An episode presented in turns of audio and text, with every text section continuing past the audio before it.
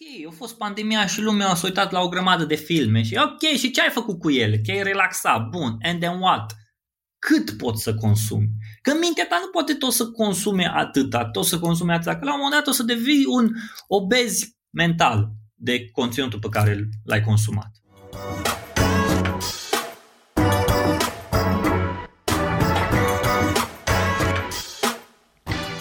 Salutare și bine ai venit la un nou episod din Catai Podcast. Înainte să-i dăm drumul la episod, vreau să le mulțumesc partenerilor mei de la Banca Transilvania, care susțin acest proiect și alături de care reușesc să fac episoade care să vă motiveze, inspire sau să vă pună pe treabă. De asemenea, ei au și propriul lor podcast numit BT Talks, un show în care vorbesc despre valori, performanță și vor să afle care e mindset-ul unor oameni cărora le iese bine ceea ce fac ca să inspire întreaga țară. Podcastul îl găsiți pe toate platformele de podcasting sau pe site-ul lor www.bancatransilvania.ro podcast. Iar acum, haideți să ascultăm episodul de azi.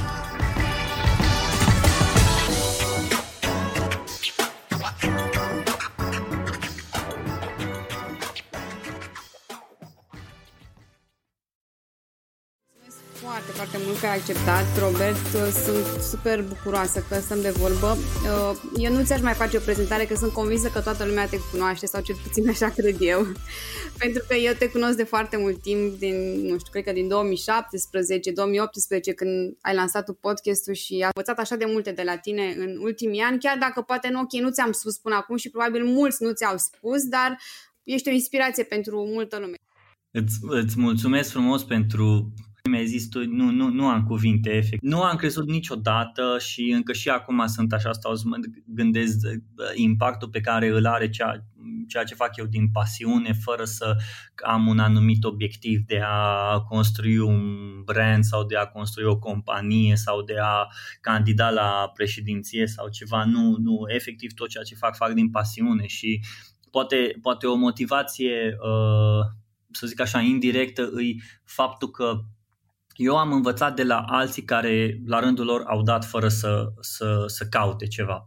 Adică am învățat marketing de la oameni uh, la nivel global ca și Seth Godin și am învățat citindu-i cărțile, am învățat citindu-i articolele pe blog, după aia am început aici în România să uh, citesc articolele lui Manafu, uh, era Bogdana Butnar, uh, mergeam la evenimente, la conferințe de social media și de marketing și uh, am învățat că tot ceea ce învăț eu să dau mai departe. Și da, am primit de câteva ori, păi de ce, da, de ce nu dai pe bani sau chestii de genul. O să vină și momentul ăla când o să faci un anumit conținut pe care să-l dai pentru bani, dar cred că în momentul de față ceea ce fac e pură pasiune și uh, dacă impactează un, uh, un om și dacă uh, inspiră sau motivează, eu sunt mai mult decât, mai mult decât fericit. Pe mine m-a inspirat și m-am bucurat că am avut, eu ascultam și foarte multe podcasturi de afară, dar m-a bucurat că am și niște repere la noi și sunt niște discuții naturale, adică e Asta îmi place la podcast, ok? Este ceva natural și fiecare om e, își pune povestea într-un mod, nu știu, ca și cum ați fi la o cafea și stați de vorbă. Și mi se pare super tare asta, adică e, e, m-a inspirat foarte mult și așa am ajuns și eu să, să fac acest podcast, dorind să fac să fie o discuție naturală, adică, ok, am niște întrebări pentru tine, dar în același timp vreau să, să fie ceva relaxat, să nu fie, o, trebuie să răspunzi strict la subiect. Putem să mergem în orice direcție. Gabriela, imaginează-ți că uh, ok, eu te-am uh, inspirat pe tine și tu inspiri la rândul tău pe altcineva și altcineva o să uh, inspire la rândul lui sau la rândul ei pe altcineva și o să ajungi cumva să uh, îți dai seama că e doar o, o aruncătură de piatră într-o, într-o baltă și valurile se duc în continuu și în continuu și în continuu. Și cred că, cred că asta e o chestie pe care ar trebui de multe ori să ne gândim uh, prin ceea ce facem noi. Da, unii oameni consumă mai mult conținut, alții oameni creează mai mult conținut, alții oameni creează ca să-și facă un business, alții oameni creează din pasiune. Fie, nu-i, nu-i scopul nostru să înțelegem motivația omului. Scopul nostru până la urmă îi uh, să avem grijă de noi uh, și ceea ce facem să fim responsabili de ceea ce facem. Adică uh, mie mi s-a schimbat foarte mult uh, mentalitatea din, din clipa când uh, mi-a venit primul copil. uh, care are acum 2 ani și 3, uh, 3 luni, da, cred că da, așa. Uh, mi-a schimbat foarte mult mentalitatea. Întrebarea, următoarea întrebare. Dacă ei la 15-16 ani o să descopere conținutul, ce o să zică? Bă, o să fie mândră de, de tati, știi, atent ce șmecher au fost tati pe vremea aia sau așa mai departe, sau o să zică ce prostie au vorbit.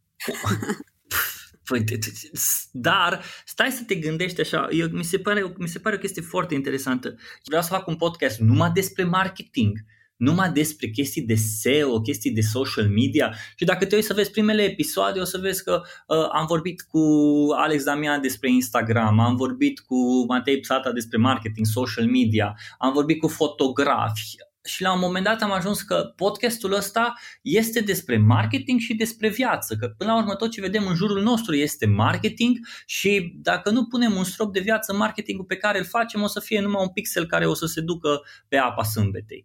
Deci mai asta îi cumva provocarea, cred că, oricărui uh, creator de conținut. Lași, fii atent, am auzit o chestie foarte interesantă. În urma ta o să lași o umbră sau o să lași o amprentă? Pentru mine a fost așa o chestie, păi, și nu e o chestie motivațională sau așa mai departe. Cum, cum auzim ceva uh, mai profund, cum auzim ceva mai, mai diferit, mai gândit, fai, astea, astea inspiraționale ale Tony Robbins și prostii din astea. Nu, nu e adevărat. Pentru că pentru că poate ar trebui să stăm puțin să ne gândim mai mult și noi la, la lucrurile astea, să stăm puțin să, uh, să stăm. Și cred că pandemia asta ne-a, ne-a făcut să ne dăm seama de fapt unde suntem și o scos până la urmă autenticitatea din, uh, din viața omului. Adică Ok, nu zic, îți mișto uh, videourile pe TikTok, unele videouri sunt foarte faine, Reels pe Instagram și toate astea, dar te uiți să-ți dai seama, bun, până la urmă, la sfârșitul zilei, când se încheie toate, că și telefonul ăla are o baterie, trebuie pus la încărcat și, și ochii tăi să se mai odihnească. La sfârșitul zilei, ce contează? Ce contează cu adevărat? Care e semnificația? Care sunt care valorile tale? Care sunt principiile tale? Chestii pe care în, în copilărie nu le-am învățat și uite, uh, anul trecut puteai să citești cât mai multe materiale, uh, să, să asculți uh, content sau să citești content despre niște lucruri la care nu ai apucat să te gândești pentru că ai fost într-o fugă continuă. Să mergi să faci, să duci, să aduci, să mergi la lucru, de la lucru să mergi la sală, de la sală să mergi la nu știu ce film, la nu știu ce petrecere. Uite, vine vine seara, trebuie să ieșim la, uh, mergem cu cineva în oraș, după aia sâmbătă ziua de curățenie, după masa în oraș și, și erai așa într-o, într-o alergare continuă până când ai pus punct. Și te stai să te-ai gândit, băi, eu am 30 de ani și ce fac cu viața mea? Pentru mine, pentru mine lucrurile astea uh, rezonează, rezonează foarte mult și uh, după ce am terminat cartea uh, lui Simon Sinek, uh, începe cu de ce, mi, mi s-a părut așa o chestie, bă, ok, care este de ceul meu? Efectiv, care e de ceul meu? De ce fac ceea ce fac?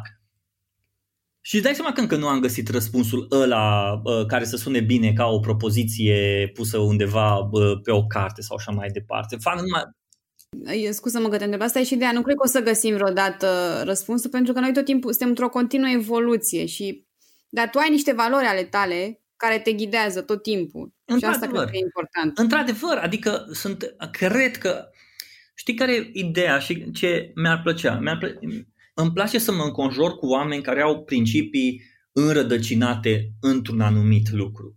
De aceea, uh, începând de anul trecut, mi-am, uh, am, am un mentor cu care mă întâlnesc intențional, o dată la două luni, o dată pe lună, când cum. Ultima dată, în frigul ăsta, am ieșit și ne-am plimbat vreo... Uh, câți pași am făcut? Că la un moment dat mi-am uitat și am făcut vreo 9.000, 10.000, 11.000 de pași prin parc. Și era frig și stăteam și povesteam cu masca pe gură, era extraordinar de inconfortabil, dar am făcut chestia asta. Și sunt niște lucruri cu, și am făcut cu omul acela pentru că uh, îl, îl apreciez, îl admir și numai dintr-o discuție cu el uh, îmi dau seama, chiar dacă nu, nu primesc, nici nu vreau să primesc răspunsuri la întrebările mele, dar vreau mai degrabă să primesc, uh, să primesc alte întrebări.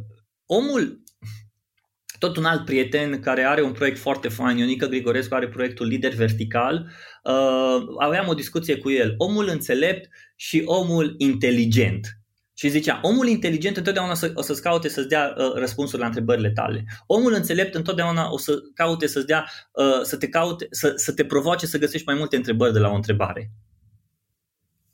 Pentru mine asta a fost, asta pentru să clarifici, da. Exact, și pentru mine asta a fost o chestie. Bun, nu vreau să dau acum uh, să mă duc atât de uh, uh, pe viață, să zic așa, doar că lucru, doar că vezi că totul pornește de la, de, la, de la conținut. Tot în jurul nostru este conținut. Tot ce vedem noi în jurul nostru este conținut. De anul trecut când am, am, am început să mă interesez și mai mult despre conținut și am căutat uh, eram, era la un moment dat cu mașina și am ascultat un podcast și efectiv din podcastul ăla în care doi lideri povesteau, unul a zis o chestie foarte faină. Content connects people. Și o rezonat așa în mintea mea. Și am tras pe dreapta și am zis ok, dacă conținutul conectează oamenii, când conectează oamenii? Când se creează o platformă? Ok, și ce e pe platforma aia? O viziune. Și cum se creează viziunea aia? Prin idei. Și efectiv am reușit să fac acest efect al conținutului. Cum, care este efectul conținutului? Când încep să creezi conținut, colectezi idei. Când, când colectezi idei, ideile acelea se transformă în o viziune. O viziune care se comunică pe o platformă. Uite, Martin Luther King o platformă, pe o platformă în care se conectează oamenii, oamenii care sunt în spatele unor organizații, companii, asociații, non-profit și așa mai departe. Organizații care creează noi oportunități de colaborare, noi oportunități de, uh, de a face ceva anume, de a, de, a, de a crea ceva. Oportunități care din nou duc la conținut. Și ăsta e efectul conținutului. Dacă te uiți în jurul nostru, asta se întâmplă de la A la Z. Asta e de la Netflix, asta e de la Facebook, asta e de la uh, de când se scriau cărțile de pe... Și de fapt asta cred că era uh, introducerea și discuția noastră despre conținut. Da, sunt de acord cu tine și încă un lucru foarte important. Uh, eu am început să lucrez de foarte puțin timp la ideea de brand personal mm. și uh, când mi-am dat seama că de fapt brandul personal este egal uh, cu conținutul pe care îl creezi, atunci am început să se lege lucrurile. Pentru că nu prea spune nimeni, știi, ok, tu lucrezi într-o organizație, uh, când ești acolo, ești ok, ești cineva. Când n-ai ieșit în afara organizației, ești cam nimeni, nu mai te cunoaște nimeni, trebuie să o iei cumva de la zero, să construiești. Și cum poți să construiești? De, prin crearea de conținut care să fie cumva autentic, să te reprezinte, să-ți reprezinte valorile. Și asta, și... sunt de acord cu tine, dar uh, nu... Cred că brandul person nu cred că toată lumea trebuie să creeze un conținut. Nu cred. Și nu cred că brandul personal se, uh, se construiește doar prin creare de conținut. Uite, îți dau un exemplu și chiar urmează să creez peste, uh, urmează să public peste câteva zile un carusel despre chestia asta. Uh, LeBron James Există în basket, în NBA, în momentul de față, există o dispută și toată lumea discută chestiile astea. Care e cel mai mare basketbalist din lume? Nu știu de ce trebuie toată lumea să caute cel mai mare și cel mai tare și cel mai nu știu ce, de, bă, articolele de cel mai bogat om sau cel mai înalt om, în fine. Uh, LeBron James, Michael Jordan, Kobe Bryant sunt trei jucători foarte mari, foarte buni pentru generațiile lor. Uh, Michael Jordan a ajuns într-o ligă care nu era foarte bine văzută, uh, dar că el, prin tot ceea ce a făcut el și prin, prin spectacol pe care l-a adus, au construit, uh, au construit o anumită ligă puternică și așa a reușit să facă și tot ce înseamnă cu identitatea, cu logo, cu Air Jordan și a ajutat Nike să, să, să, se, să se facă detai imperiul. După aia îl avem pe Kobe Bryant care l-a copiat foarte mult pe Michael Jordan, dar care a dus basketul la un alt nivel. Și după aia îl avem pe LeBron James, care nu doar că este un basketbalist, este un filantrop, este un, uh, este un, uh, uh, este un antreprenor, este un uh, om care creează uh, școli și care creează o grămadă de oportunități pentru oameni și au fost uh, cel mai influent sportiv din 2020. În fine, ce vreau să zic cu chestia asta? Cât conținut crezi că oamenii ăștia au creat? Cât conținut crezi? Foarte păi, puțin. Da. De ce? Da, dar e conținutul creat pe baza lor, adică... Pe baza muncilor. Păi da, dar vezi tot, adică lumea nu are cum să știe de ei dacă nu există un conținut bazat pe ideile lor, pe munca lor. Da, exact de aia trebuie, în prim, cred, nu cred că ar trebui să, cred că oamenii care se gândesc să-și dezvolte un brand personal, în primul rând trebuie să zică cum pot eu să-mi fac treaba mai bine. Băi, cum pot să fac treaba mai bine? Tot ceea ce fac eu să fie mai bine făcută. Efectiv orice muncă. Fie că vorbim că, uh, uite, de exemplu, am acum un prieten care este medic rezident și care știe și uh, design grafic și îi place foarte mult și uh, a început să facă caruseluri pe, pe Instagram de câteva săptămâni și omul imediat are o, o, mie, de, o mie de urmăritori. De ce? Pentru că uh, ceea ce știe și pune acolo, dar în același timp focusul lui cel mai mare este munca pe care o face uh, zi de zi, de luni până vineri, sâmbătă, 8-9 ore pe zi. De aceea, eu cred că focusul cel mai mare pe brandul personal ar trebui să fie uh, munca omului. Deci hai să nu ne construim un brand personal uh, doar dintr-un alt conținut sau așa mai departe. Hai să ne construim brandul personal din munca pe care o facem. Că, și vezi că mai există o altă chestie, Gabriela, noi trebuie să ne gândim și când. Când îți faci acel brand personal? Când începi să-ți construiești brandul personal? Adică de, decât Adică în loc să te concentrezi să vezi ce logo să-ți faci, ce culori să-ți pui la logo, să-ți faci manual de identitate, but no one cares about you, nu mai bine te pui să-ți faci treaba, ce vrei tu să faci. Păi vreau să fiu cel mai bun uh, marketer pe email marketing. Hai să vorbim despre marketing, email marketing. Perfect. Uh, începe, muncește pe email marketing, studiază tot ce ai pe email marketing, ai rezultate și după aia începe să vorbești despre rezultatele tale. Sau, sau începe să creezi, uh, începe să curatezi conținut de la alții, dar nu te aștepta atunci ca lumea să te vadă pe tine, bă, ce mare ești și ce tare ești. Uite, uh, tot în, în documentarul lui Michael Jordan a fost o chestie foarte faină pe Netflix. Toată reușita și toată influența lui a fost datorită uh, efortului de pe teren. Dacă nu avea acel efort pe teren, n-ar fi fost Michael Jordan cine era acum. Și de multe ori noi pierdem din vedere jocul de pe teren în favoarea, în favoarea uh, luminilor de pe scenă. Deci de multe ori noi pierdem chestia asta. Transpus în lumea noastră de zi cu zi, de multe ori mai, mai mult accent punem pe acea postare pe Instagram, pentru care ne dă, uh, ne dă un răspuns instant cu niște like-uri și niște comentarii și share-uri, decât să stăm și să tragem la antrenament, în ghilimele, sau să tragem pe teren exact când trebuie să facem ca munca noastră să vorbească pentru noi. No, ai ai aia ai, Gabriela, un brand personal pe care nu ți-o poate lua nimeni.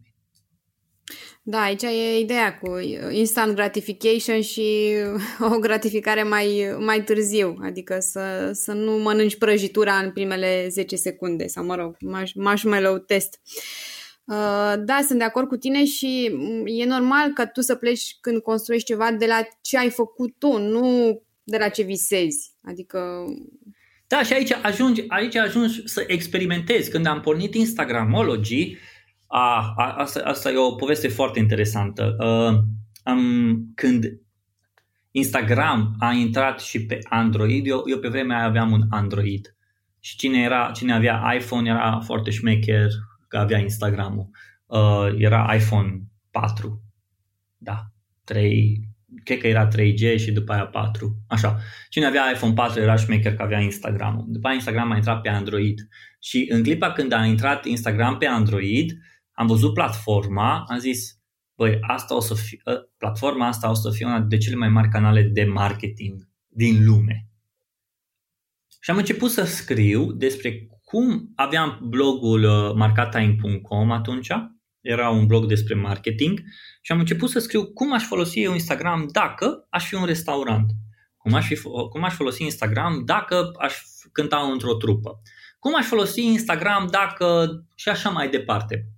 Până când unul dintre o cunoștință mi-a zis, băi, de ce nu îți faci uh, o categorie pe blogul tău numai despre chestia asta? Scrii despre Instagram, vorbești despre Instagram, ne nebunești cu Instagram. Ah, ok, sună bine. Și am început să fac chestia asta. Uh, am început să vorbesc despre noutățile despre Instagram, ce s-a întâmplat. Până când, într-o dimineață, m-a lovit o idee, băi, cum ar fi să fac o conferință despre Instagram marketing? Pff, asta au fost acum foarte mulți, mulți ani. ani. Foarte mulți ani. Deci nici măcar, nici măcar mulți, ci foarte mulți ani. Așa. Și uh, am vorbit cu prieteni, prieteni, cunoștințe, care am întrebat, băi, uh, uite, te vreau să organizez o conferință despre uh, Instagram și așa mai departe.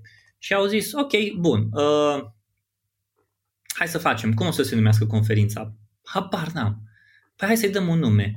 Uh, Instagramology. Ok, bun. Și o să vin să vorbesc la conferința Instagramology. Și în seara aceea cine, uh, și au fost conferința, au venit vreo 50 de oameni, 40-50 de oameni, s-a vorbit despre Instagram marketing, s-a vorbit despre uh, ce se poate face acolo. Și a trecut evenimentul. După câteva săptămâni, mi s-a părut așa că site-ul acela pe care l-am construit, instagramology.ro, rămâne acolo și nu, nu, nu, se, nu se întâmplă nimic cu el. Până când, povestind cu cineva despre treaba asta, mi-a spus, băi, tu ești pasionat de Instagram, momentan, și îți place Instagramul, ia platforma asta, Instagramology, schimbă dintr-un site de prezentare într-un site ca un blog, ca o publicație și începe să prezinți lucruri pe care oamenii nu le găsesc, pentru că tu deja ți-ai format ochiul pentru Instagram, deja urmărești uh, tot ce înseamnă noutățile de Instagram și dezvolți niște subiecte pe care alții nu, nu, nu se chinuie să le facă. Fă tu munca asta pe care nu o fac alții. Într-o seară m-am dus acasă, am schimbat tema și am început să scriu pe Instagramology. Cu timpul am început să vorbesc cu alții. Băi, ce ți-ar mai plăcea să vezi pe Instagramology? Băi, mi-ar plăcea să descoper niște Instagramări. Perfect. Hai să găsesc un, un template care să funcționeze cel mai ușor. Am luat niște, uh, am luat 5 întrebări și am început să caut uh, Instagramări și să le dau uh, mesaj. Hei, vrei să apare Instagramology? Trebuie să răspunzi la întrebările astea. Toată lumea a zis da. Nimeni nu a fost să zică nu. Toată lumea vrea să apară în undeva, să fie văzut. Ok, bun. Vreau, ok, îmi trebuie puțină validare al proiectului, că doar așa noutăți, știi, nu sunt Digi24 sau alte site-uri din astea de informații, dar nici nu vreau să mă duc numai pe, pe interviuri, să depind de cineva. Și atunci am vorbit cu cei de la Zelis și am zis, puteți să-mi dați niște statistici despre Instagram în România în fiecare lună. Cele mai like-uite uh, poze, cele mai like-uite uh, videoclipuri, top 10 cele mai folosite hashtag-uri, top 10 cele mai taguite locații și câte, post, câte postări s-au publicat în luna respectivă, câte conturi sunt. Perfect, mi-au dat și am zis ok, în fiecare lună o să pun un infografic cu chestia asta. Am creat un template pe un infografic. Vezi cât de important e să ai un template, să funcționezi. Asta ți ajută, asta ți ajută constanța să, să, să continui să faci zi de zi, chiar și când nu ai chef. Um, și am început să public în fiecare lună aveam statisticile. Ceea ce m-a făcut să-mi dau seama e când cineva mi-a spus la o conferință că a folosit resursele de pe Instagramology să piciuiască un client în o agenție mai mare și să piciuiască un client mai mare să folosească Instagram, să înceapă să folosească Instagram, să creeze conturi de Instagram. Pe vremea aia, dacă venea ceva brand mare, oh, ne-am făcut cont de Instagram, pff, ce mare, ce, ce mare halbă era. Ca și acum cu, cu, cu podcastul. Când cineva își face un podcast, bă, ce tare e.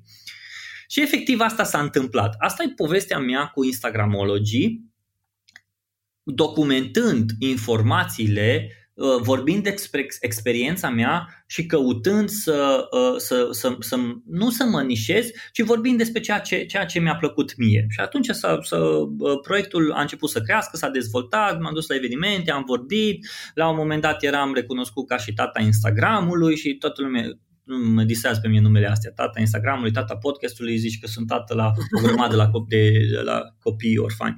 Uh, dar asta, a fost, asta, asta e exemplul meu, Gabriela, în care uh, eu mi-am documentat, am curatat informații și le-am pus la un loc și lumea, a știu, așa, indirect m-am poziționat pe segmentul acesta. Dar nu mi-am căutat să-mi construiesc un anumit brand personal, nu mi-am căutat să-mi construi, să-mi, cred că ar trebui să lumea să-și diferențieze ideea de brand personal pentru că funcționează foarte mult brand ca și identitate, logo, culori și toate astea uh, și ca personal, asta mă definez pe mine. Nu, cred că ar trebui să zicem, bă, ok, ce te, ce te po- uh, poziționează pe tine? Uh, April Danford vorbește foarte mult despre poziționare, doar că în lumea startup-urilor. Acum schimbă lumea startup-urilor cu lumea de zi cu zi și vezi, ok, ce te poziționează pe tine? Uite, îl avem pe Andrei Roșca, care este uh, strategic coach helper, uh, lucrează cu oamenii. O avem pe, uh, o avem pe Andra Zaharia, care este content marketer și specializată pe cyber security. Uh, hai să mai dăm exemplu, la, uh, nu știu, Manafu care s-a poziționat foarte bine pe partea de social media, de blogging și toate cele. Efectiv, uh, o grămadă, fiecare om uh, încetul cu, și poziționarea asta se întâmplă în timp. Gabriela, asta nu o să o faci peste noapte. Dacă ți-ai lansat un logo, nu te-o poziționa. Nobody cares. Hai să zic cum, cum am poziționat eu sau cum i-am găsit eu nișa. Uh-huh. Uh, m-am întrebat, ok, despre ce aș putea să vorbesc eu în fața unei audiențe uriașe care să-mi placă și care să mă facă să nu mă simt, uh, să n-am emoții. Ok. Atunci mi-a venit foarte ușor răspunsul. Despre faptul că eu mă trezesc de 3 ani de zile la ora 5 în fiecare zi indiferent că este, zi, că este uh, weekend sau vacanțe sau ce-o fi uh-huh. și în uh, timpul acela uh, de trei ore mi l-am, al, mi l-am mie și fac niște lucruri care să mă ajute să mă dezvolt și să evoluez, adică citez, meditez, uh-huh. scriu. Uh-huh. Și aș putea să vorbesc despre asta fără să am emoții pentru că este ceea ce fac, ceea ce mă reprezintă. Despre altceva n-aș putea să vorbesc. Ok, și atunci, cam așa mi-am găsit eu nișa și am considerat că, ok, trebuie să merg pe partea asta pentru că asta îmi place, asta mă definește și aici, de aici pot să construiesc. Ok, și de aici tu, la un moment dat, uh, poți să vorbești despre tot ce înseamnă, de fapt, tu ești, tu targetezi oamenii care se trezesc de dimineață. Nu, nu, nu, nu. Nu-i targetez pe cei care se trezesc. Targetez oamenii care vor să-și adopte obiceiuri bune, că despre asta e și podcastul. Uh, Uh, ce obiceiuri bune vedem la oamenii de succes? Ce obicei bun vedem la Robert Catai? Păi o să ne povestească imediat, că am foarte multe întrebări pe, pe tema asta. Și atunci uh, eu vreau să povestesc despre faptul că ne putem schimba, că ne putem schimba identitatea prin adoptarea unor obiceiuri bune. Nu, nu trebuie să te trezești dimineața la 5, ci pur și simplu să-ți construiești un sistem, cum ți-ai construit tu, de exemplu, cu caruselurile sau eu știu, uh-huh. care să funcționeze și să te ajute atunci când nu ai chef. Uh-huh, uh-huh. Ok, am înțeles. Asta înseamnă că uh, tradus pe limbajul meu e cam ce face James Clear cu Atomic Habits. Mm. Da, o să... Ia, adică, da, da. adică, efectiv, nici eu nu am, am reinventat caruselurile. Am, da. am văzut la Dave Talas, am văzut la Chris Do, am văzut la o grămadă din ăștia că, băi, uite ce chestie e mișto, hai să, hai să încerc să fac. Și am început să fac și mă, după aia a venit ca o provocare. Deci nu a fost neapărat o chestie de, de acum înainte o să fac chestia asta. Sau podcastul. Eu am ascultat trei ani la rând podcast sâmbătă când făceam curățenie. Era compromisul între mine și Diana în care am zis, ok, fac curățenie, dar fac numai cu căștile. Și au zis, ok, bun. Ei nu-i place să fac eu cu căștile curățenie pentru că nu aud ce îmi zice când facem curățenie sau ceva, dar a fost compromisul pe care l-am făcut consumând mai mult conținut din asta, am început, am început să creez conținut după aia pentru că mi s-a părut mult mai ușor și mult mai convenabil. De aceea și tu pe partea ta ți-ai dat seama, ok, asta funcționează cel mai bine, asta o să pun așa și atunci o să mă duc pe, pe, pe ideea aceasta. Da, e, exact. De aici mhm. am, am lansat și eu podcastul uh, și am invitat oameni care au o poveste din care avem ce să învățăm. Vedem un, un obicei sau un ritual bun acolo și putem să-l și să-l preluăm, adică e ceva concret, e ceva ce pot să fac de mâine, nu e ceva SF. Uh-huh, uh-huh, uh-huh, Uite, uh, eu am citit și mi-a plăcut foarte mult articolul tău cu cele 33 de lucruri pe care mm. le-ai învățat în 33 de ani și uh, știu că ai un fel de rutină de dimineață pe care tu îl numești un timp al tău. Ce presupune exact acest timp al tău? Uh, da, asta era înainte, uh, înainte să vină al doilea bebe al meu, să, avem, să, avem al doilea, să avem al doilea copil. Acum a, am învățat, știi ce? A fost o chestie foarte interesantă. Cred că tot așa la cele 33 de lecții pe care le-am învățat, uh, nu, ți, nu fi atât de obsedat de rutinele pe care le ai. Încearcă să fii flexibil. Cred că oamenii, cred că oamenii uh, uh, înțelepți sunt oamenii care sunt flexibili chiar și cu lucrurile pe care, de, care, pe care, de care țin foarte tare. Și de ce zic asta? Uh, dimineața îmi plăcea întotdeauna să mă trezesc dimineața pe la 6, 6 jumate, îmi făceam o cafea, mă puneam la masă, citeam, uh, eu citesc din Biblie, uh, mă rugam, meditam, după aia începeam să lucrez, uh, asta înainte ca să încep lucrul de la 8 jumate.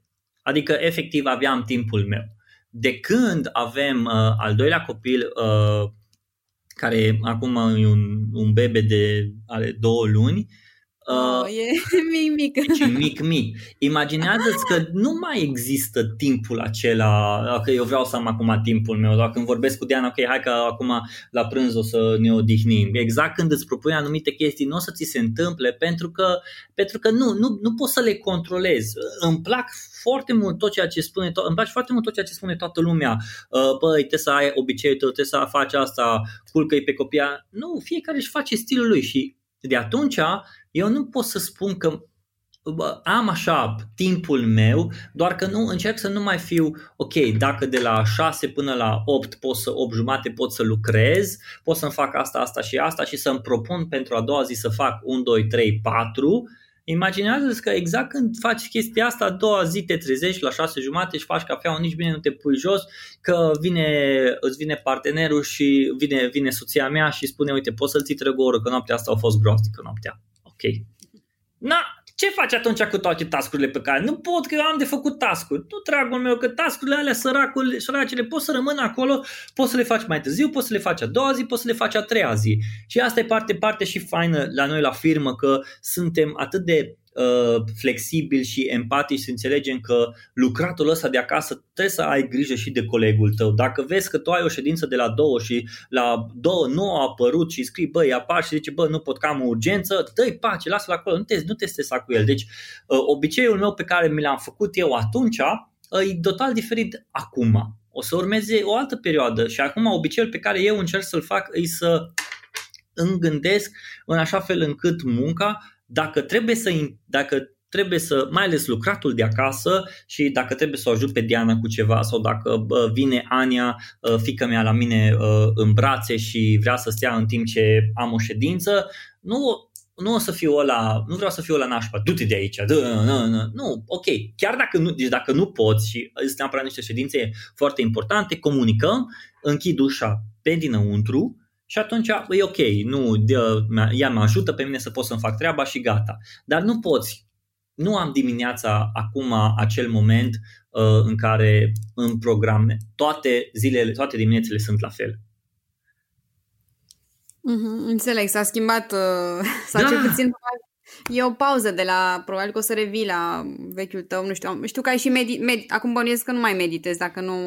Ba da, meditez, meditez chiar și acum. Uh, cred, în, cred, în, uh, cred în meditare și cred în importanța meditării. Știi, în ce mai cred? Cred că meditarea de multe ori nu trebuie să, adică, cred că meditarea nu trebuie să fie pusă într-o, uh, din nou, într-un template. Neapărat 5 minute, 10 minute, 50 de minute, 45 de minute și așa mai departe.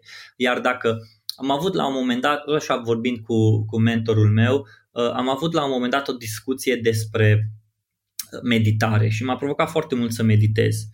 Și am început să meditez și la un moment dat am fost foarte frustrat că nu mai aveam cele 5 minute sau 10 minute sau 15-20 de minute de meditare. Dar mi-am dat seama că asta nu e mai meditare. Adică e o meditare făcută pe ceas. Gata, am meditat atâta. Păi mi se pare cumva ciudat să meditezi doar pe un anumit timp. Cât vrei să meditezi? 5 minute. Ok, da dacă ți iese 10 minute. Perfect. Da dacă ți iese numai 2 minute. Ok. Ai făcut. Ai reușit să faci. Făcutul cred că de multe ori e mai bine decât perfectul ai făcut, ok, bravo. Să fim, cred că umanizarea asta și flexibilitatea asta ar trebui să o, o folosim de multe ori în, în viața noastră, prin obiceiurile sau prin, uh, de exemplu, meditare. Și am fost frustrat la un moment dat că de ce nu pot să meditez mai mult sau doar că mi-am dat seama că dacă vreau să meditez și chiar să mă bucur de efectele meditației, atunci nu trebuie să mă, nu, nu, nu trebuie să mă cramponez în limitele ca și timp sau să îl pun într-un șablon de 10 minute. Să-mi pun ceasul. Ok, uh, mă pun să meditez. ți s-a dus tot ce înseamnă meditare. Da, cumva trebuie să te gândești și ce vrei să obții în urma timpului pe care îl petreci cu tine și probabil că vrei să obții o stare mai de bine și atunci starea de bine nu poți să obții așa pe ceas, adică trebuie să te conectezi tu un pic cu gândurile tale, să le observi, sunt, uh, ce da, se întâmplă acolo. Exact, sau poate ta. nici nu trebuie să te, nici, la, stai liniștit, Știi, întrebare, cât timp poate pentru tine, poate pentru mulți meditare înseamnă, bă, trebuie să mă deconectez de tot ce înseamnă muncă și telefon, că toată ziua stai cu telefonul în mână, ba în buzunar, te duci de la, din cameră până în baie și îl ții în buzunar. Da, și eu fac greșeala asta, da, ok, atunci meditarea aia de, de 5 minute sau de 10 minute cât îți propui, cel puțin să nu ții ochii într-un ecran sau să nu gândești, să nu lucrezi la ceva, să efectiv să stai tu cu gândurile tale, știi? Mm-hmm. Da, și eu, eu sunt, sunt de acord cu tine și așa procedez și eu. Pur și simplu uh, stau și observ gândurile, încotro se duc, mm-hmm. mă, mă acuz de ceva, îmi reproșez ceva, eu de obicei planific, adică planific să fie mental așa, să știu ce mai am de făcut. După aia, ok, mă opresc, hai să mai respir un pic, să mai golesc un pic mintea, apoi iarăși o iau uh, pe... Exact. Exact, exact, exact. Ok. Dar mă ajută. E un, e un moment în care pur și simplu, uh, nu știu, îmi dă o stare de, de bine, așa, de liniște. Încep ziua cu alt vibe. Mm-hmm. Da, vezi, dar vezi, știi care e chestia? Cred că fiecare dintre noi are, ar trebui să aibă un anumit stil, adică personalizat. Unii poate meditează mai ușor, uh, făcând în fiecare dimineață un duș. E un duș de 10 minute care, bă, nu spune muzică, tu cu tine și cu gândurile tale și vezi de treaba ta, fă un duș la revedere. Asta putem să o numim o meditare. Eu zic că putem să o numim, dar atâta timp că nu mai ai alte lucruri care să-ți distragă atenția. Știi? Să fim... Uh, soția mea e psiholog și de multe ori zicea că oamenilor le este frică să stea, să stea ei cu ei, că le e frică. Mm-hmm. Da, era și un citat, știi, că toate relele din lume s-ar termina dacă fiecare om ar sta el cu el minimum o oră. Da, adică gândește-te să stai tu cu tine și, uai, stai puțin, dar nu aud o muzică, dar stai puțin, dar nu este, tot timpul căutăm ceva să, ok, entertain me, entertain me. Bă, ok, hai să stăm și puțin așa. De aia, de aia uh, e bine câteodată să, să, te pui de o, să te pui deoparte așa în meditare sau să faci o plimbare sau să faci efectiv ce vrei, ce vrei tu să te deconectezi și să nu cer ca tot, să nu tot timpul să consumi ceva. Știi? Cum ar fi să mâncăm atâta cât consumăm conținut zi de zi. Imaginează-ți. Cât podcast asculti, câtă muzică asculti, cât da, film da, da, asculti, ce, câte cărți ce metaforă bună, da, da, da, mi se pare genial, adică No, comparat cu cât asculți versus cât cât, cât consum versus cât creezi. No? Nu, nu mai are loc de pe afară, așa, nu mai te, te sufocă, te suntem obezi de la saturație, da. Suntem obezi de cât content vrem să consumăm. Ceea ce aici din nou intervine. Bine, și atunci de ce vorbești tot timpul să, să facem conținut? Ok, dar asta îți dă ție posibilitatea să nu consumi atât de mult. Eu nu consum atât de mult conținut, adică efectiv Uite, de exemplu, nu mai știu când am ascultat ultima dată un podcast. Nu mai îmi dau seama când a trecut foarte mult. Știi, a, știu când. Seara uh, de, de sărbători, când a fost concediu și vineau prieteni la noi și după ce îi culcam pe copii, eu făceam curățenie, aspiram și așa mai departe. Și îmi puneam câte un podcast, ceva. Dar ceva podcast de 5, 10, 15, 20 de minute. Uh, deci nu, nu, nu, uh, nu 5 minute nu, de la 15-20 de minute în sus. Dar nu era o discuție de 2-3 ore cum are Tim Ferry și toți ăștia. Uh, și atâta tot, atunci, atunci am consumat atâta podcast. Adică în timpul zilei lucrez. Lucrez de la 8 jumate, 9 până la 6. Uh, am ședințe, uh, parte de strategie, uh, parte de uh, rezolvat probleme la, uh, sau diferite situații, creez conținut pe partea de carusel sau dacă fac un podcast sau ceva, dar nu mă pun să consum. Adică mi foarte, uh, sau da, și articole, dacă le citesc, Gabriela, imaginează că le scanez. Ah, ok, asta e... Ah, bun, ok, un articol, niciodată nu, nu știu când am citit ultima oară un articol de 2000 de cuvinte. Nu, mm-hmm. deci chestia asta cred că de consumat versus creat. Cât consum? Da, e ceva la care ar trebui să ne gândim, să reflectăm un pic cât de mm-hmm. mult putem să consumăm și, în primul rând, dacă te ajută ceea ce consum te ajută cu ceva sau poți să pui în practică ceva, că uite, de exemplu, nu știu, te uiți la caruselele tale, da, îți vine o idee, poți să o pui în practică, adică spune un pic mintea la contribuție, știi? Îți aduce o sclipire acolo, o chestie. Exact, exact. Dacă ți iese, iese. Dacă nu ți iese, asta este. De exemplu, caruselurile astea pentru mine sunt un, un, un experiment, adică pot să iau un uh, anumit conținut și să-l reutilizez într-un format diferit de ceea ce se întâmplă în momentul de față pe piață. Da, ok, mă uit ca și om de marketing la, la caruselurile astea. În ultima lună am crescut cu am avut uh, 12.300 de followers sau așa ceva și acum am 13.500. Uh, numai caruseluri am publicat. Numai caruseluri am publicat. Bine, și da, guides da, chestii din astea. Ai făcut uh, stories și din astea de... Da, au fost stories din ele, dar uh, da main, main focusul meu a fost, a fost caruseluri. Ce am făcut din chestia asta și ce am observat, uh, like-urile erau mai multe, uh, comentariile erau mai multe, share-urile erau mai multe, engagement-ul era mai mare, reach-ul era mai mare, totul a crescut. Efectiv a crescut și prima dată am făcut în engleză și nu, nu, mai, nu mai nu mergea, nu mai nu mergea și am zis ok, bun, hai să fac în limba română, să văd, hai să fac un experiment. Lu, toată luna decembrie am făcut în limba română.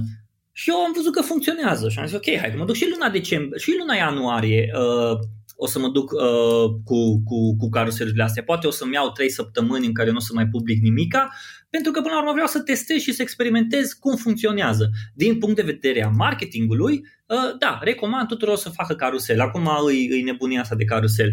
Uh, nu știu ce o să se întâmple mâine și poi mâine, asta e partea a doua. În fine, uh, ca și creator de conținut, super ok, a reușit să-mi dezvolt o, un skill în care pot să pun într-un tip de conținut să mă duc pe principiul AIDA. Atenție, interes, detaliu și acțiune. Foarte ok. Uh, pe partea de consumator, de a consuma conținut, uh, nu mai consum orice content îmi vine, îmi iau un subiect. De exemplu, uh, habar n-am. Ăsta care a fost cu lecții, uh, șase lecții de marketing la cel mai bun proiect online al anului 2020 despre podcastul Murdar. Uh, a trebuit să mă pun, să văd, să studiez unde au apărut, ce am mai făcut, să vorbesc cu prietenul meu Marian, să, să împărțim niște informații. Adică, efectiv, consumul meu a fost un consum targetat. Bun, nu mă înțelege greșit. Nu înseamnă că nu mă uit și eu la filme. Mai avem și noi momentele noastre când seara ne punem jumătate de oră și ne uităm la un, după ce o dormi copiii, ne punem și ne uităm la un Modern Family sau la ceva, un, un serial care nu trebuie neapărat, nu, nu trebuie să gândești la el. Că hai să fim și sinceri, nu suntem nici nu suntem roboți. Toată ziua fă content și toată ziua consumă conținut și tot. Nu poți, mă, adică toți suntem oameni. Dar găsește-ți echilibru. Deci găsește echilibrul ăla în care, ok, cât creezi, cât consum, ce consum, ce creezi. Știi? Ce te ajută să fii creativ? Sau când ești cel mai creativ așa? Cum îți dezvolți creativitatea? Uh, uh, nu știu, eu nu știu, nu, nu pot să spun dacă sunt creativ. Nu știu dacă... Păi eu zic că ești creativ, adică... Eu cred că mai degrabă sunt un om care conectează, care, uh, care conectează puncte. Adică asta, asta, asta e punctul și le conectez uh, uh, dot connector, uh, cam așa ceva că nu sunt nici creativul ăla boien care stau și bă, visez skyvers în, în păiață în castane fierbint, dar în același timp îmi place să conectez, îmi place să mă gândesc și nu știu, îmi vine, adică îs foarte atent și la ce consum ca și content pe Instagram sau uh, feed-ul meu de pe TikTok, uh, sunt foarte atent la chestiile astea, am câțiva oameni pe care îi urmăresc. Cred că creativitatea se în, în, pentru mine creativitatea e o chestie de uh, experiment. Experimentezi ceva și după aia îmi dau seama, a, ok, funcționează, a, ok, uite, asta e mișto. Plus, gândești, ca și om de marketing, dacă tot marketing urmărești, o să gândești ca un, tot acolo o să fii, știi, nu mai ești din zona ta. Dar eu sunt binecuvântat că am o soție psiholog și care vine și îmi spune că a citit o carte despre psihopați și zice, știi că sunt și psihopați care nu sunt ăia criminali. De exemplu, Elon Musk este un psihopat. Ok, de ce? Și începe, nu ne plac discuțiile astea extraordinar de mult, ne place să ne provocăm în discuții din astea. Apoi, eu am discuții cu colegii mei care sunt designeri uh, sau urmăresc designeri. Îmi plac designerii. Designerii sunt, ar trebui, cred că orice om ar trebui să aibă un prieten bun designer. Uh, pentru că designerii văd, ce, văd un trend nou, gândesc altfel, au o anumită perspectivă asupra lucrurilor. După aia vorbesc cu prietenii. Uh, vorbesc cu prietenii despre am un prieten, Marian Hurducaș, care este uh, unul dintre cei mai buni prieteni ai mei, vorbim despre orice înseamnă de la marketing, gânduri, idei, uh, păreri, frustrări, efectiv chiar și chestiile astea le facem, deci că unul pentru altul suntem terapeut, dar cred că nu, suntem prieteni și asta, asta rezultă totul. Uh, și în altă ordine de idei, uh, creativitatea mea, eu cred foarte mult că creativitatea mea este dată de cel de sus. Adică ca o inspirație sau că așa ești tu creativ în general? Sau... Da, uh, eu, uh, principiul meu în felul următor. Dumnezeu ne-a creat după chipul și asemănarea Lui. Imaginați că tot ce vedem în jurul nostru este creat de El. Uh, partea bună, pentru că, da, omenirea, nu omenirea, ci cel rău a schimbat toate lucrurile astea. În fine, uh, și pentru că El uh, ne-a făcut pe noi după chipul și asemănarea Lui și a creat totul de la zero, imaginează cât de creativ a fost și a lăsat în noi acest trup de creativitate. Cred că toți suntem creativi și creativitatea asta nu ar trebui să fie rezumată după uh, creativitatea de design, creativitatea de marketing, creativitatea de a vorbi. Cred că toți suntem creativi, cred că toți uh, Imaginează-ți o mamă care stă cu doi copii acasă în pandemie, crescând-i singuri No, ce crea și are și școală online și trebuie să și lucreze. Imaginează-ți cum își pune ea mintea la contribuție să fie creativă ca la sfârșitul zilei să poată să reducă totul la bun sfârșit. Well, acolo mie mi se pare o creativitate extraordinară. Și de aia poate creativitatea e așa un subiect atât de uh, discutat și de căutat, pentru că nu poți să pui într-un anumit șablon. Ce este creativitatea, știi? Că o ușă, o ușă îți servește să se închidă, să se deschidă, să țină, să intri dintr-o încăpere în alta, uh, poți să-i pui o clanță sau poți să nu-i pui o clanță, poți să pui pe șine sau nu poți să pui pe șine, dar e o ușă și ai știut unde să o pui. În schimb, creativitatea nu are neapărat limitele uh, bine uh, puse în funcție și de contextul în care trăim. Pentru că imaginea, nu cred că, fii atentă, acum trei ani dacă ai fi spus la uh, organizatorii de evenimente că peste trei ani voi nu o să mai faceți evenimente offline și va trebui să vă gândiți, să găsiți moduri de a adu- aduce oamenii în online, să vă dea oamenii bani să se uite la un ecran cu speakerii voștri pe care oricum pot să-i găsească pe YouTube. Da, Imaginează-ți acolo creativitate de la organizator de evenimente. Uite ce a făcut Brand Minds anul, anul trecut, uite ce a făcut, uh, ce fac uh, o grămadă de organizatori de evenimente, ce face revista BIS cu evenimentele pe România. Adică te uiți să vezi uh, te uiți să vezi că se, se dezvoltă produse de evenimente online uh, și proiecte de online care nu ai fi crezut că s-ar fi putut întâmpla dacă nu s-ar fi întâmplat pandemia asta. Și atunci creativitatea pentru mine înseamnă conectarea unui punct cu un alt punct. Linia aia, de la un punct la altul, aia e creativitate. Cum? Cum, cre- cum, cum reușești să conectezi punctul de la un punct la altul? No, aia e creativitate. Acum, nu știu, poate mâine o să se schimbe părerea mea.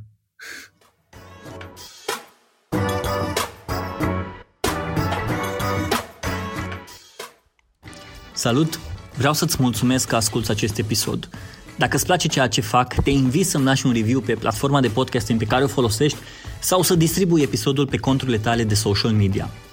Ori trimite direct unui prieten. Iar acum, hai să continuăm cu acest episod.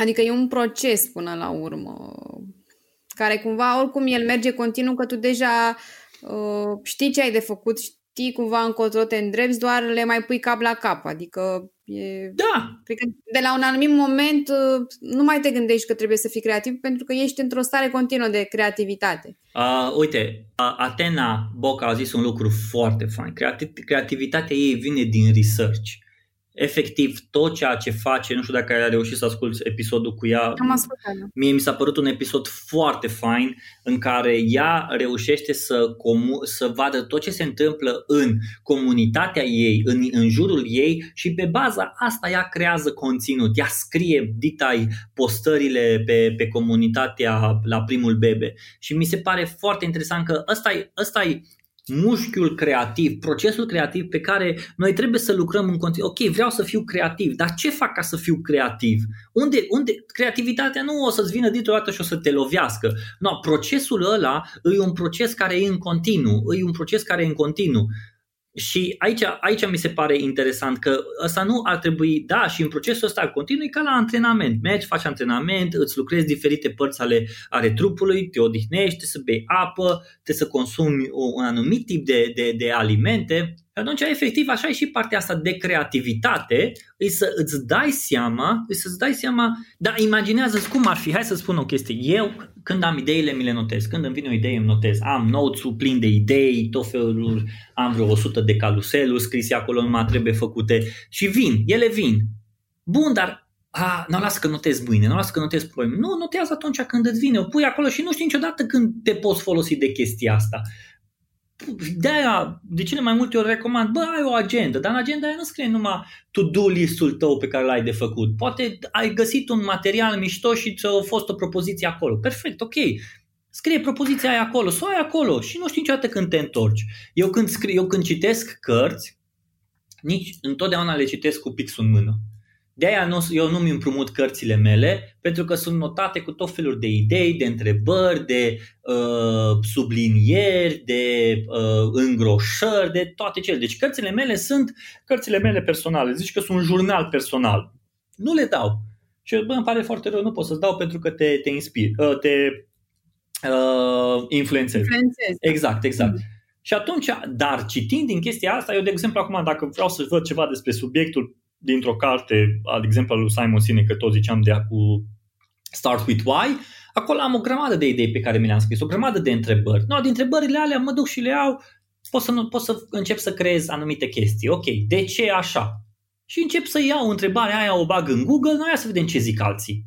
Și după aia e un proces în care tu începi să, începi să decojești. Bă, ok, și chestia asta, ok, și chestia asta, ok, și chestia asta.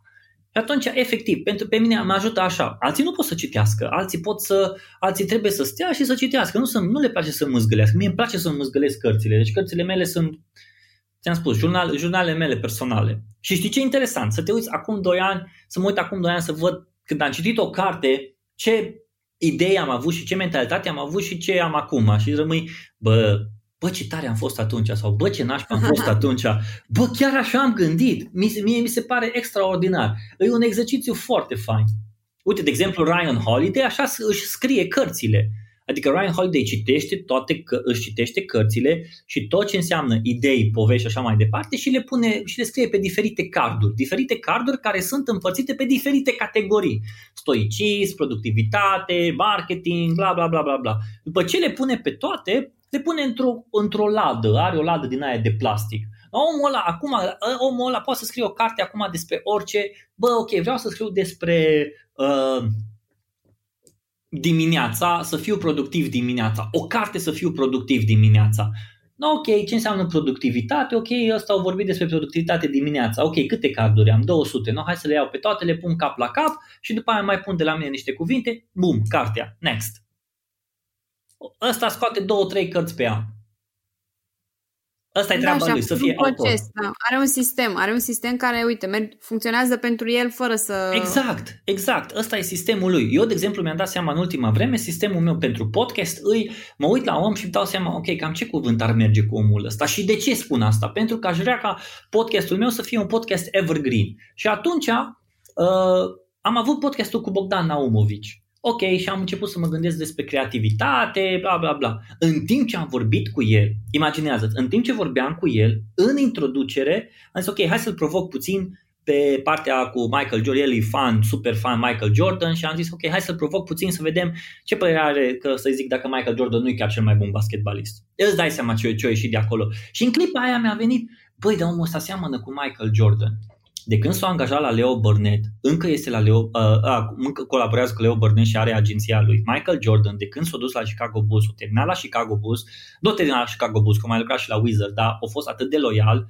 câte, câte, uh, câte Uh, premii a adus uh, Bogdan Naumovic și asta cu premiile, uite-te la Michael Jordan câte premii a adus și efectiv mi-a dat seama, bă, e despre loialitate aici. Și în momentul acela mi-am schimbat episodul uh, cu Naumovici de la creativitate pe loialitate și am vorbit despre loialitate cu el. Uh, după aia dacă te duci mai... Și astea sunt, astea sunt cumva cuvinte pe care eu le iau și ok să văd omul ăsta despre ce, ce poate să vorbească despre chestia asta. Uh, Cristian Onețiu, succes. Ce înseamnă succes? Ana Maria, uh, negociere. Uh, cine mai? Atena, comunitate. Uh, Emil Boc, decizie. Radu Atanasiu. Uh, el cu ce am avut, cu ce am avut, cu ce am avut. Nu, uh, Raluca Duță despre feedback. Uh, și așa mai departe. Atanasiu cred că am avut despre, a, Atanasiu am avut despre uh, cum să dai feedback, cum să primești feedback, cum să uh, porți o discuție fără să te cerți. Uh-huh, Știi? Despre comunicare non-violentă. Exact, critical thinking în situații uh-huh. de mhm. tensiune și așa mai departe. Adică la fiecare om. Așa mi-am creat acum un, un, uh, un sistem de, de a lucra. Ok, iau subiectul acesta și pe subiectul ăsta îl dezvolt. Bun, perfect, spune. Tu, de exemplu, Gabriela, dacă ești despre obiceiuri, ok, hai să vorbim puțin despre obiceiuri. Ce înseamnă obiceiuri pentru tine? De ce ai obiceiurile astea? Când ți-ai dat seama că, ai nevo- că, că trebuie să creezi un obicei? Când te-au încurcat obiceiurile? No, ia, scoate cuvântul obiceiul și pune orice alt cuvânt. Poftim sistem de lucru. Uh-huh. Uite-te, da, uh, cine, eu cred că, de exemplu, dacă vrei să te diferențiezi pe piața de podcast, fă un podcast în care ai o întrebare și le scrii oamenilor, celor mai ocupați oameni ce nu știu, uite am o întrebare, te rog frumos să răspunde la întrebarea asta. Întrebarea să fie, uh, da, să fie o întrebare foarte bună. Deci chiar o întrebare din asta la care omul o să zică, da, bă, nimeni nu mi-a pus niciodată întrebarea asta, hai să mă gândesc la chestia asta. Știi? Nu aceleași întrebări care le pun toată lumea. No, ca să găsești acea întrebare, acolo e munca. Dar când ai găsit întrebarea aia, trimite întrebarea asta la toată lumea. Unii pot să-ți răspundă în 3 minute, alții într-un minut, alții în 20 de minute, alții în 30 de minute. Dar podcastul tău se diferențiază de celelalte podcasturi care se întâmplă acum, pentru că merge numai pe o anumită întrebare. Uite o idee. Dacă vrea cineva mm-hmm. să o ia, le dau pe gratis. Păi oricum și eu aveam o listă de întrebări legate de, uh, de felul în care vezi tu obiceiurile și vezi tu sistemele. E ok, am învățat destul de multe, adică eu sunt foarte mulțumită de, de cum a mers discuția. Dar um, mai vreau să te întreb și uite, aș vrea să, să nu le las așa, pentru că chiar mi-aș dori să știu ce înseamnă succesul pentru tine. Succesul pentru mine înseamnă să pot să pun capul pe pernă și să zic, bă, a fost o zi faină. Da. Și toate zilele sunt așa?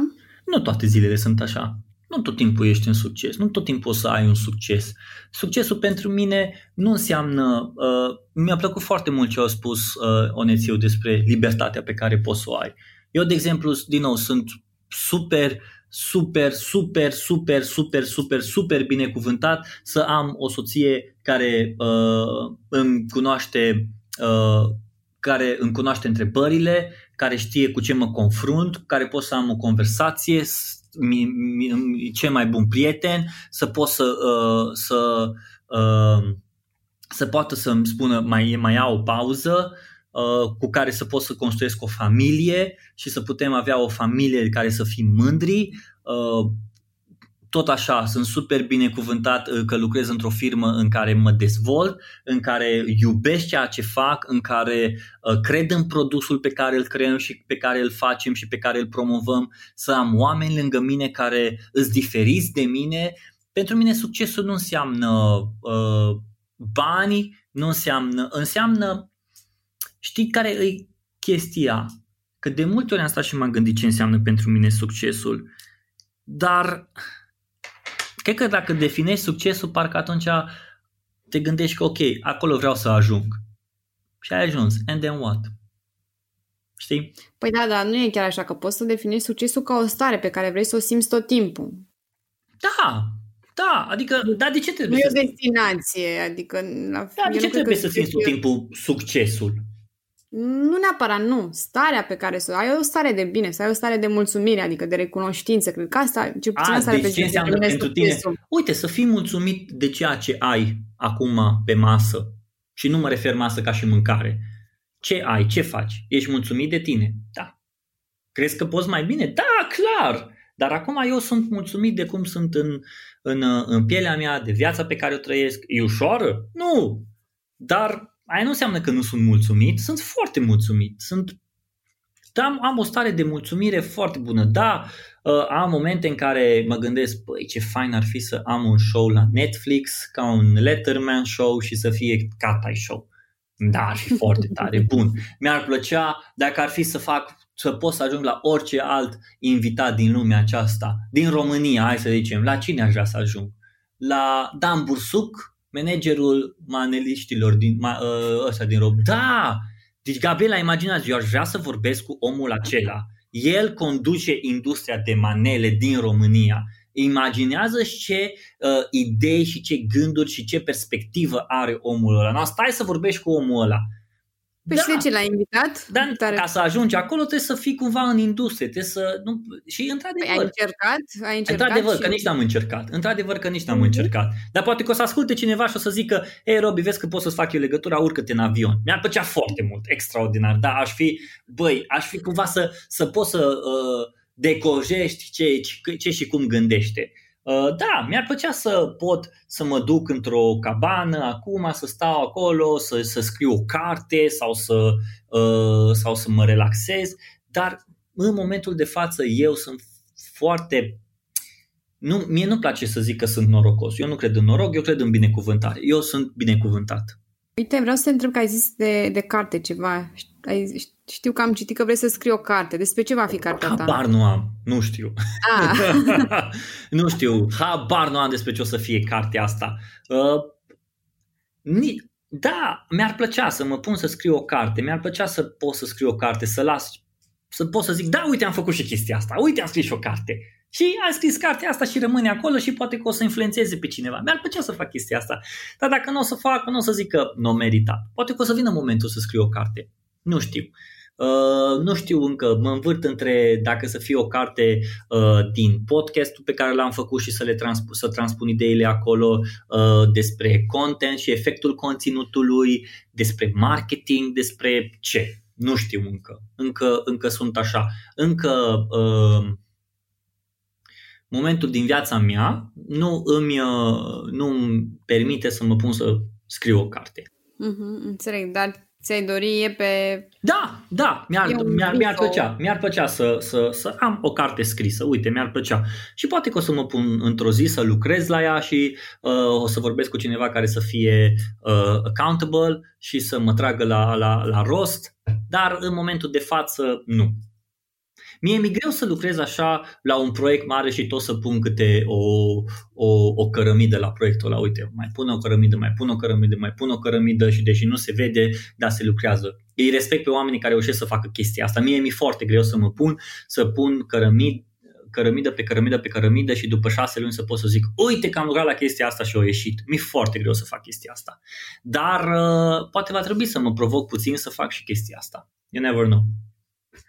Da, cum spuneai de Ryan Holiday, să-ți faci niște să scrii în fiecare zi câte un cartonaj din acela și apoi să le pui cap la Da, cap. uite, vezi, mie mi foarte greu să fac chestia asta. Deci, sincer, mi-e foarte greu să mă pun să scriu acel cartonaj, să scriu, uh, mai sunt câțiva creatori de conținut care zic, ok, vreau să scriu în fiecare zi 2000 de cuvinte. Ok, scrie, mie mi-e greu. În momentul de față, acum, când înregistrăm episodul acesta, mi este foarte greu. Poate că într-o zi o să-mi vină inspirația și o să zic, ok, bun, următoarele șase luni nu mai produc nimic, vreau să lucrez la un proiect personal, poate o să spun că o să lucrez la o carte, când o să iasă, o să iasă. E interesant că eu am scris două e-book-uri, dar uite, cartea încă nu. Cartea mi se pare un uh, e-book am scris despre Instagram și am scris despre podcasting uh, și nu știu câte accese are, cred că are peste 1500-2000, habar n-am. Uh, și la e-book mi-a, mi-a fost mai ușor. În schimb, cartea mi se pare mult mai... Uh, știi cum e? Când reușești să scrii o carte, cumva atunci îți cam dai seama cam pe unde ești. Când reușești să scrii o carte. Nu știu de ce. Întotdeauna uh, geopoliții zicea o chestie. Dacă vrei să fii recunoscut în piață și poziționat bine și pentru următorii ani, mulți ani, apucă-te și scrie o carte. Și el a scris cartea Contenting și a scris, a scris o grămadă de cărți. El este uh, recunoscut la nivel internațional, The Godfather of Content Marketing. A lansat Content Marketing Institute, am scris și eu pe cartea aceea, am mai povestit cu el uh, și asta zicea, dacă vrei să fii recunoscut într-un domeniu, scrie o carte. Și vezi că atunci când scrie o carte, mi se pare o responsabilitate foarte mare. Dar uh, poate că o să vină și momentul ăla, nu știu. Păi da, dar tu deja, cum să zic eu, ești recunoscut, ai deja, ți-ai creat un sistem cu podcastul, ai, ai foarte multe uh, lucruri create deja, adică nu cred că mai ai nevoie de validarea aceasta cu cartea. Da, adică nu, dar în același timp stai să te gândești că ai vrea să, ai vrea să scrii o carte ca să poți să zici, ca să poți să, adică uite-te, o altă chestie, scrii o carte, îți vin copii și o să te uiți să vezi, bă, uite, tati a scris o carte băi, ce carte interesantă. Păi da, da, Sau, bă, ce prostie o scris. Bă, ce prostie o scris, știi? Eu... Dar gândește că nu o să fie ei mari, uh, am vedere cât de mult s-a schimbat marketingul în ultimii ani, cred că o să fie irelevant ce scrii tu acum despre marketing. Asta, adică da, nu... dacă scrii despre marketing. Sau, mă rog, nu știu. dacă scrii despre marketing. Dar, în același timp, Gabriela, mai gândește-te la o altă chestie. Oamenii, oamenii consumă conținutul diferit. Unora le place să stea să asculte un podcast, alții trebuie să facă ceva în timp ce ascultă un podcast. Alții nici nu vor să poată să asculte, nici nu ascultă podcast că nu le place, nu vor să asculte. Și atunci vor să citească o carte sau vor să uh, citească un articol sau vor să se uite la un video. Fiecare om consumă conținut într-un anumit fel. Uh, de aia, uite, vezi, am aceste întrebări care încă în momentul de față nu au un răspuns clar despre cartea pe care urmează să o scriu cândva sau poate nu o să scriu niciodată o carte. You never know. Nu știu. Nu știu. Dar asta cu chestia asta mi-ar plăcea uh, să, să, să zic așa, mi-ar plăcea să am o carte scrisă. Știi? Să fie mm-hmm. another challenge, încă, încă un experiment de-al meu. Un experiment. Da, dacă o vezi așa, s-ar putea să fie ceva wow dacă o vezi ca un experiment. Da, adică cumva cam toate proiectele mele au pornit ca un experiment. Uh, Uh, Instagramology a pornit ca un experiment, podcastul a pornit ca un experiment, uh, contul meu de Instagram e un, o platformă unde experimentezi, grupul de podcast Focus, care are deja peste 900 de membri, a pornit ca un experiment. Uh, când m-am angajat la, la Banner Snack, am fost uh, angajat ca și brand evangelist. Vremea aia, acum șase ani, Uh, eram eu și încă vreo 2-3 la nivel internațional care aveam numele de Evangel și mi s-a părut atât de tare ideea asta de să scopul meu era să evangelizez produsul, să vorbesc despre produs. Oriunde mă duc să vorbesc despre produs, să scriu despre produs, să promovez produsul. Asta era scopul meu. După aia am devenit content uh, specialist, content marketing manager și acum content and communication manager. Uh-huh. Și influencer, nu în ultimul rând, adică... Eu nu mă consider influencer. Uh, eu, eu chiar nu sunt influencer. Bine, influencer în adevăratul sens al cuvântului, nu în sensul uh, dat de uh, rețelele sociale. Adică, practic, dacă tu m-ai influențat pe mine să fac un podcast sau pe cineva care să-și, uh, nu știu, să-și îmbunătățească strategia de conținut, ești un influencer, adică... Atunci, atunci va fi, atunci pun și iau și numele ăsta. Ori, orice ar fi. Dar Până la urmă, cred că contează foarte mult, Gabriela, să faci ceea ce îți place. Și sunt momente când nu o să faci ceea ce îți place, pentru că nu-ți place, că n-ai chef atunci. Care e soluția? Nu fă. Bă, nu fă, nu o să ai chef, nu-l fă, asta este, nu o să moară nimeni. Uh, înțeleg că Seth Godin are chestia asta. Uh, dacă e să te gândești că nu o să mai publici a doua zi conținutul sau ăsta, crezi că sunt oameni care o să, uh, o să îți ducă dorul sau dacă nu o să mai fie, o să, o să fie oameni care o să îți ducă dorul. Uh, mi se pare că e puțin dus așa la, la, la o extremă. Nu o să fii tu, o să fie alții. Și atunci, și atunci nu cred că ar trebui să ne consumăm atât de mult, uai, astăzi trebuie să pun, astăzi trebuie să pun. Dacă începe să devină o frustrare și începe să devină o îngrijorare, pasiunea pe care o ai. Uh... Da, da, asta știu, știu ce zici, scuză-mă că te întrerup, dar poate să fie aici și sistemul, adică poate nu ai un sistem potrivit, poate ceea ce faci tu se poate face altfel și ar trebui, ar trebui să spui întrebarea cum aș putea să fac să-mi fie ușor. Oricât de bun ar fi sistemul, câteodată chiar nu ai chef. Oricât de bun. Oricât de bun ar fi sistemul, câteodată chiar nu ai chef. Da, dacă trăiești din asta, atunci uh, vorba unui prieten, suck it up și apucă-te de treabă. Pentru că dacă vrei să câștigi campionatul, și din nou mă duc la basket, dacă vrei să câștigi campionatul și să fii recunoscut cel mai bun, vei face nu un antrenament, ci patru antrenamente pe zi. Îmi aduc aminte, am citit un, uh, un fragment în care uh, spunea un basketbalist care s-a dus într-un uh, erau cu echipa de basket al Americii și erau ăștia mai mulți și au zis seara, bă, hai a doua zi să ne vedem de dimineață, luăm micul dejun pe la un 6-7 și după aia mergem, facem antrenamente. Că oricum, uh, antrenamentele încep puțin mai târziu. Pe când au ajuns la restaurant, Kobe Bryant era deja cu gheață pe genunchi. Și ăștia se uită, ce faci? De era dimineață. Ce faci? Păi deja am avut antrenamentul, mă odihnesc, mănânc și mă duc la următorul antrenament. Adică omul ăsta a știut ce vrea. Imaginați că era un animal, adică juca totul la nivel de mentalitate. Da, dacă vrei să faci anumite chestii și nu ai chef, va trebui să sac rap și să faci, să faci lucrurile alea. Dar hai să fim și sinceri că nu tot timpul avem chef. Nu tot timpul. Și când nu ai chef, soluția cea mai bună, nu fă. De ce să te chinui să faci? Nu fă, dă-i pace, faci a doua zi. A, dacă vezi că au trecut deja vreo patru zile și nu faci, că tu ai un confort, că nu am chef, că vreau să-mi termin serialul ăla, no, atunci îmi, îmi pun niște semne de întrebare. Mm-hmm, da, corect. Uite, Robert, ne apropiem și de final. Uh, și aș avea ultimă întrebare. Dacă ai avea un billboard pe care ar putea să-l vadă toată lumea, ce mesaj ai pune pe el? Ha, ha, ha. și eu pun întrebarea asta la invitații A, mei. Da? Am întrebarea asta de la Tim Ferris sau uh-huh, Tim mhm, Ferris m-a uh-huh. inspirat. Da, și da, da, da, și, și pe mine. Mi se pare...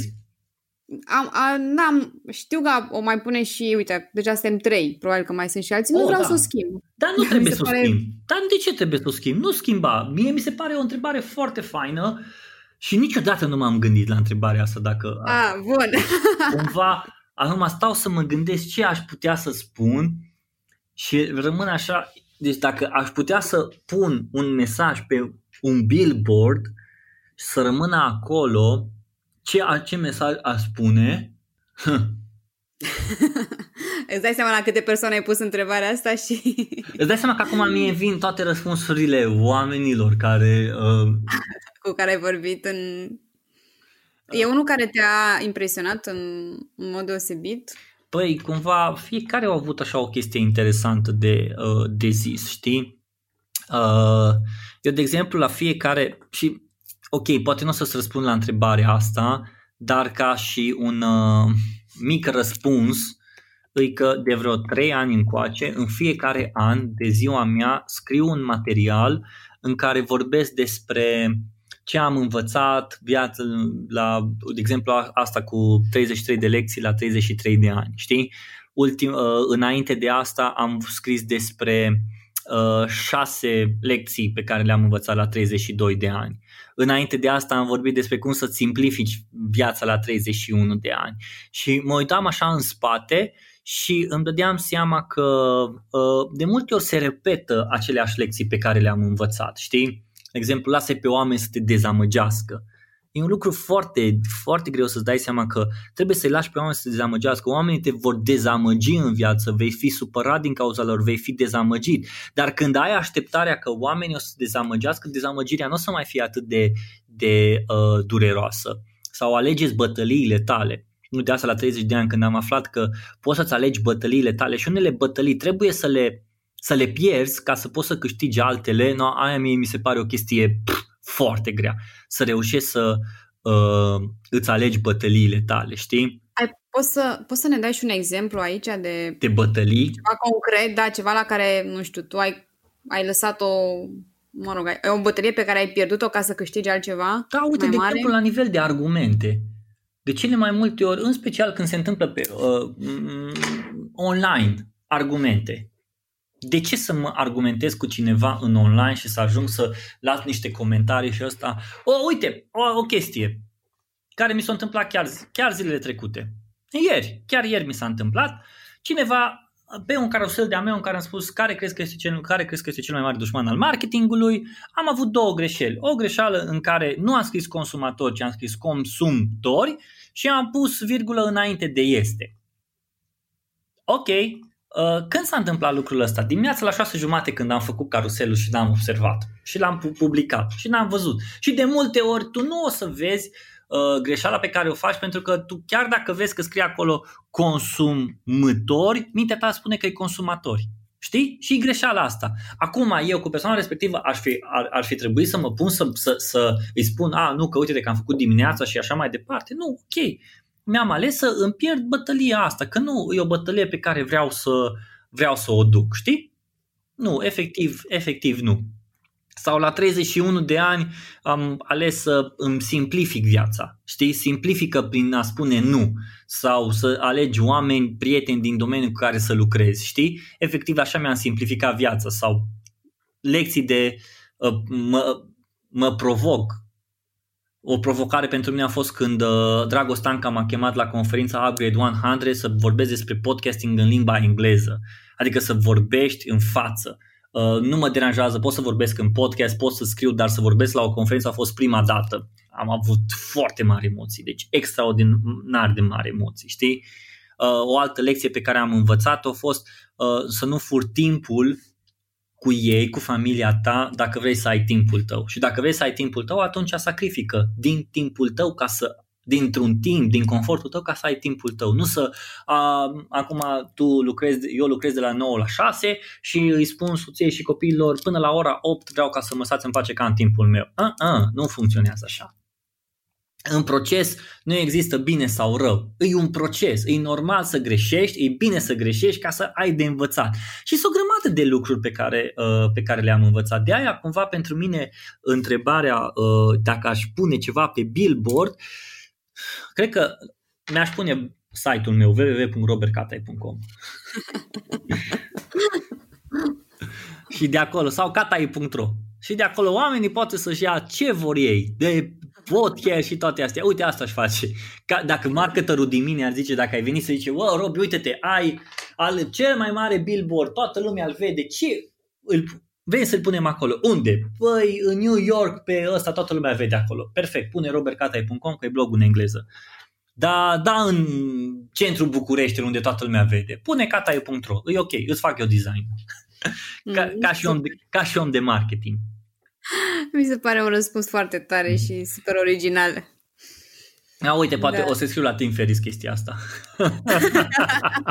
Trebuie să-i mulțumim, da. Pentru mine e o mare inspirație Tim da, Adică... Da, uite, pe mine mă mai inspiră, mă mai inspiră de exemplu, um, uite, The Future îmi place foarte mult, Chris Do, care este un, uh, un uh, nu pot să spun, e un antreprenor, dar scopul lui cumva să învețe un miliard 1 billion. 1 billion e un miliard de creativ și să inspire un creativ și să învețe așa mai departe. Și are diferite cursuri, are diferite informații și îmi place foarte mult contentul pe care el îl pune, fie pe podcast, fie pe caruseluri, fie pe articole. Mi se pare cumva foarte fain.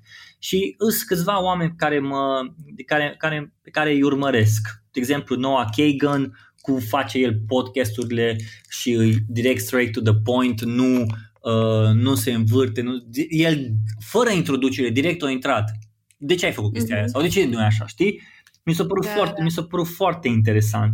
Uh, Am mai găsit și eu, scuze că te niște podcasturi de genul ăsta și mi se pare foarte tare că mult se chine, fă intro, muzică, oh, nu, prezentare, nu, el e direct. Sau dacă vrei, de exemplu, să știi mai multe despre podcasting, îl urmărești pe Free Clips al lui Jay Acunzo, care efectiv vorbește despre podcasting și ia un podcast, îl disecă, vorbește cu omul care e în spatele podcastului. Efectiv, dacă ești obsedat de podcasting, o să faci chestia asta. Sau uite-te, uh, eu am rămas uimit, uimit de podcastul lui Simon Sinek, A Bit of uh, Optimism. A vor... Nu știam care Uh, e foarte fain podcastul, l-a lansat în pandemie, o dată pe săptămână publică și are episoade în care vorbește cu terapeutul lui, are episoade în care vorbește cu sora lui și plânge în timpul episodului când uh, a murit soțul uh, sorei lui și vorbea despre wow. cum ea și-a revenit, s-a recăsătorit, are copil și chestii de genul. Deci a fost un podcast extraordinar de uh, tensionat așa. Mi s-a părut extra, ex, extraordinar de tensionat, știi? Și asta cumva uh, mă duce așa cu, cu gândul că cât de intim poate să fie acest tip de conținut. Mi se, mhm. pare, mi se pare un tip de conținut atât de intim și de cele mai multe ori am spus că podcastul este cel mai intim tip de conținut pe care poți să-l consumi. Imaginează-ți că cred, cred, poate cineva care e doctor poate să îmi spună chestia asta. Drumul de la ochi la minte, care e distanța de la drumul de la ochi la creier versus drumul de la urechi la creier?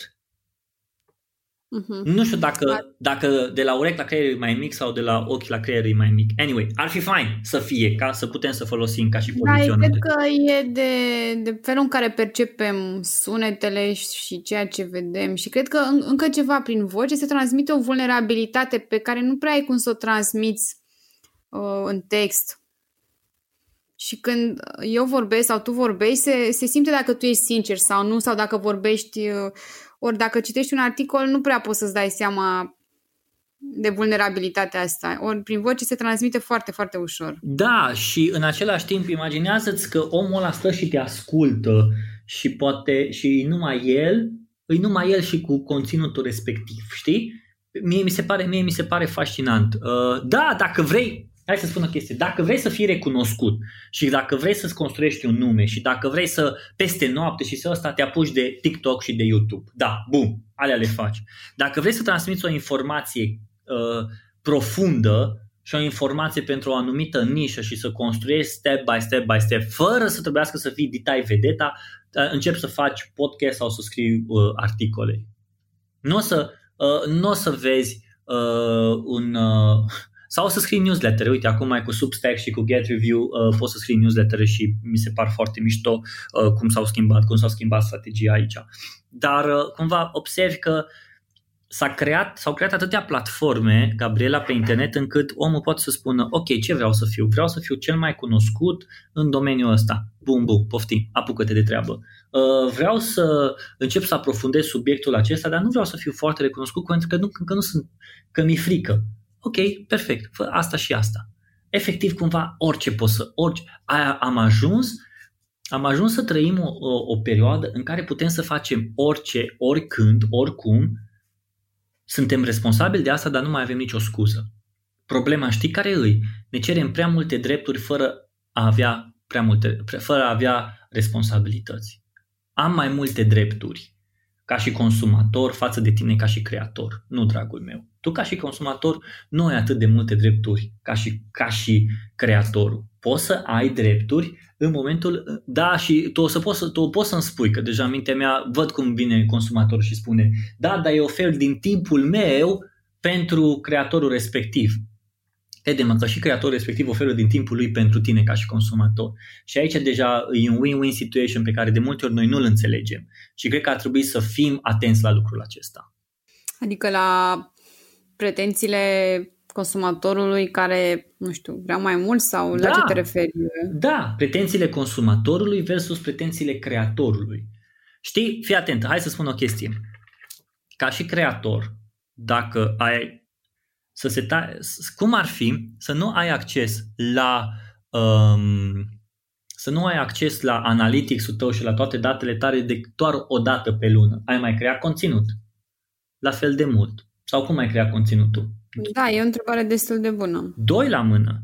Tu ca și consumator nu ai voie decât să comentezi o singură dată pe lună la conținutul pe care îl creează creatorul respectiv. Nu ai voie decât o singură dată. Mi s-ar părea extraordinar să vezi, pentru că avem astăzi libertatea să facem ce vrem și cum vrem și online am văzut și noi. A ridicat oameni și a dărâmat oameni, i-a ridicat pe ea proști, i-a dărâmat pe ea deștepți și așa mai departe. Dar, te, dar gândește-te la chestia asta când simțim greutatea responsabilității, altfel ne folosim de dreptul pe care le, de dreptul pe care îl avem. A, dar vezi tu că mulți nu produc, n-au produs niciodată nimic și atunci e ușor să vorbești din punct de vedere, nu știu, doar al criticului. Adică e ușor să da. critici ceva Da. Că nu, nu știi cât de greu e să construiești. Exact. Adică nu știi cât de greu e să faci un episod de podcast, să editezi, să Exact. stai de vorbă, să te gândești, să faci cercetare. Exact, exact, exact. Dar oamenii respectiv cred că a, ăsta e, răsp- ăsta e produsul final. Pff, De căcat, nu-mi place. Și îți arunc așa o chestie din asta. Și da, o să se întâmple, dar tot, uh, tot în podcastul cu Onețiu discutam despre partea asta în care cei ăștia sunt 90% care o să-ți comenteze, care o să zică că e nașpa, care tot fel, care o să te critique, dar sunt și cei 10% pentru care faci și o să spună, bă, faci o treabă bună. Și știi care e problema? Că noi de multe ori ne consumăm pentru ăia 90% sau pentru comentul ăla de hate pe care îl primim și nu ne uităm la ceilalți care sunt 10 comentarii care zic, bă, ce bine arată, bă, ce mai motivat, bă, ce mai inspirat, bă, ce tare. Și îți spun, eu am avut un moment foarte greu în care uh, scriam pe blog și aveam 5-10 cititori și am vrut să renunț de toată chestia asta. Uh, am vrut să renunț la tot ce înseamnă chestia asta și discutând cu Diana, mi-a zis în felul următor. Bă, dacă nu ești credincios pentru oamenii ăia, 5-10 care te urmăresc, ce te face să crezi că o să fii credincios dacă o să te urmărească 5.000? Ce te face? Bă, pentru ăia 5-10 scrie. A, peste asta au mai venit încă un hater care scria despre mine că sunt prost și chestii de genul și am fost...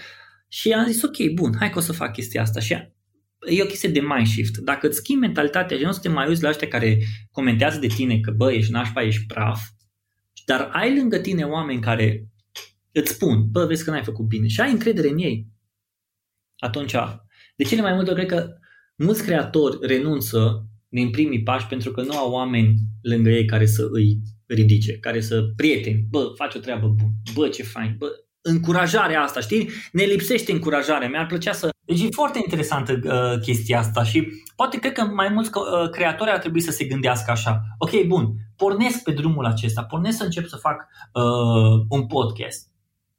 Cine o să stea lângă mine și o să aibă grijă de mine, unul la mână, să nu o iau pe arătură, doi la mână, să mă ajute să văd lucrurile obiectiv, trei la mână, să poată să mă ajute să-mi ating scopul pe care vreau eu să mi-l fac pe care vreau să mi-l pornesc. Bă, vreau să lansez un podcast 10 episoade și după aia gata.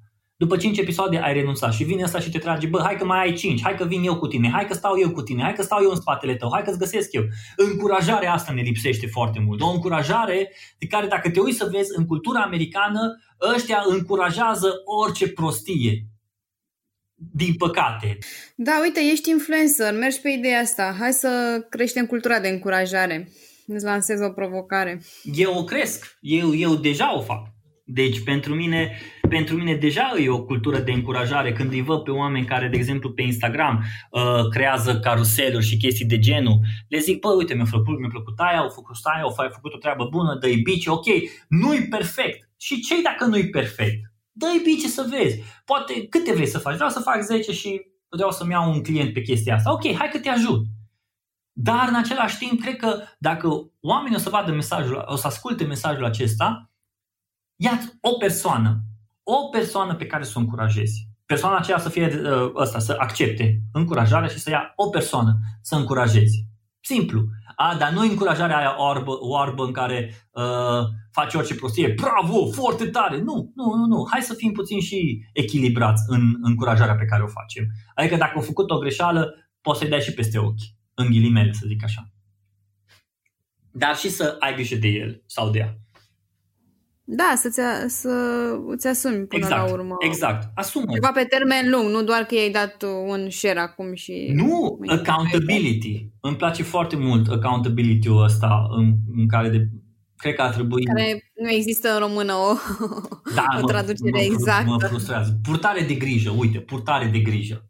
Dar, Gabriela, eu, tu ai spus că ai foarte multe întrebări și eu am vorbit foarte mult. Da. o să rămână pe un episod viitor, Ok. nicio problemă.